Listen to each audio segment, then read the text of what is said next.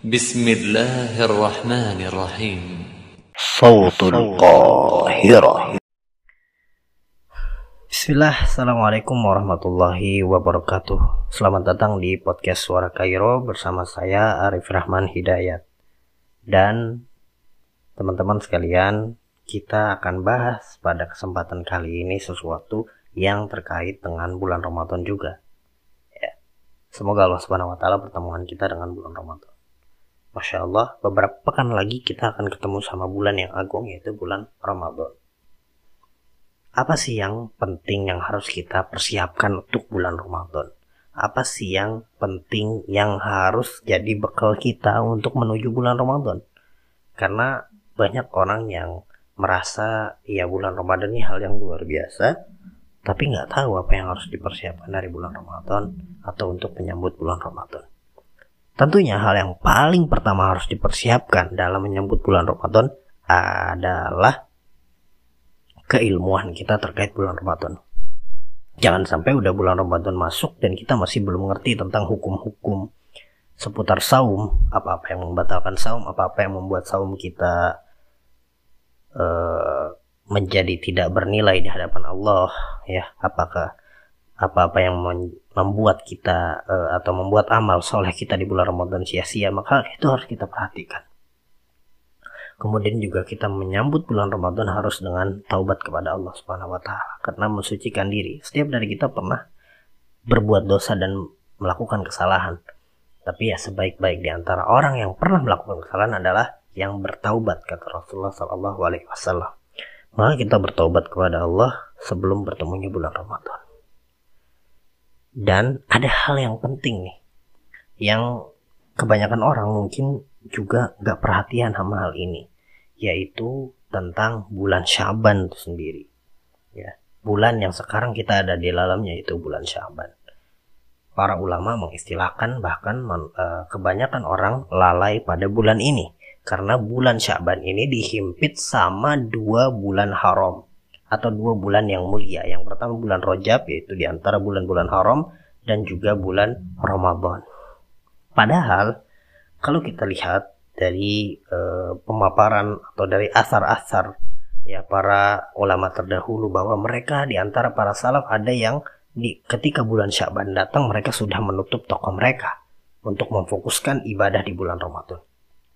Bahkan Rasulullah SAW di riwayatkan dari para istri-istri Rasulullah bahwasanya Rasulullah SAW tidak pernah puasa dalam sebulan yang hampir sebulan itu banyak sekali puasanya kecuali pada bulan Syaban dan bulan Ramadan. Maka uh, ini jadi poin yang penting yang harus kita perhatikan ya. Sesuatu yang sering kali kita lalai, kita fokus ke pengen di bulan Ramadan tanpa kita mempersiapkan diri dan melatih diri di bulan Syaban ini, memperbanyak amal soleh sejak di bulan Syaban ini. Banyak yang mendengar tentang keutamaan Ramadan dan berpikir bahwa yang harus kita uh, perbanyak amal soleh hanya di bulan Ramadan saja atau hanya ketika bulan Ramadan dimulai ketika masuknya bulan Ramadan. Dan gak sedikit dari kita justru kebingungan kan ketika masuk bulan Ramadan semangat langsung diporsir ibadahnya yang dalam bulan-bulan sebelumnya bahkan nggak ketemu sama Al-Quran, nggak ketemu sama yang namanya puasa sunnah, tiba-tiba langsung saum, langsung baca sekian juz, langsung sholat tarawih ya dengan bacaan yang panjang, ya. Tapi pas begitu hari kedua, hari ketiga, hari keempat, oke okay, masih berjalan. Hari keenam, hari ketujuh, hari kedelapan mungkin sudah mulai melempem. Karena apa? Ya karena mungkin memang pembiasaannya tidak dibangun dari bulan sebelumnya atau tidak dibiasakan, ya tidak dikasih pemanasan. Sementara kita tahu orang-orang sukses dalam bidangnya masing-masing mereka gak pernah melewatkan yang namanya latihan, gak pernah melewatkan yang namanya melatih diri, ya. Dan kita juga mungkin dalam keseharian kita, misalnya kita mau olahraga, kita nggak pernah ngelewatin yang namanya pemanasan dan ketika kita ngelewatin yang namanya pemanasan sebelum berolahraga itu rawan banget untuk fisik kita atau badan kita bisa kram atau bisa drop.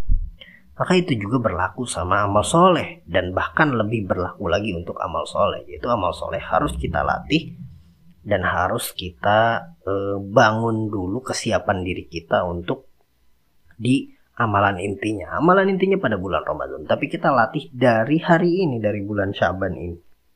Melatih diri kita, membiasakan diri kita untuk terus di atas amal soleh. Dan kemudian setelah Ramadan berlalu, kita tetap berusaha untuk mempertahankan kebaikan dan amal soleh kita di bulan Syawal.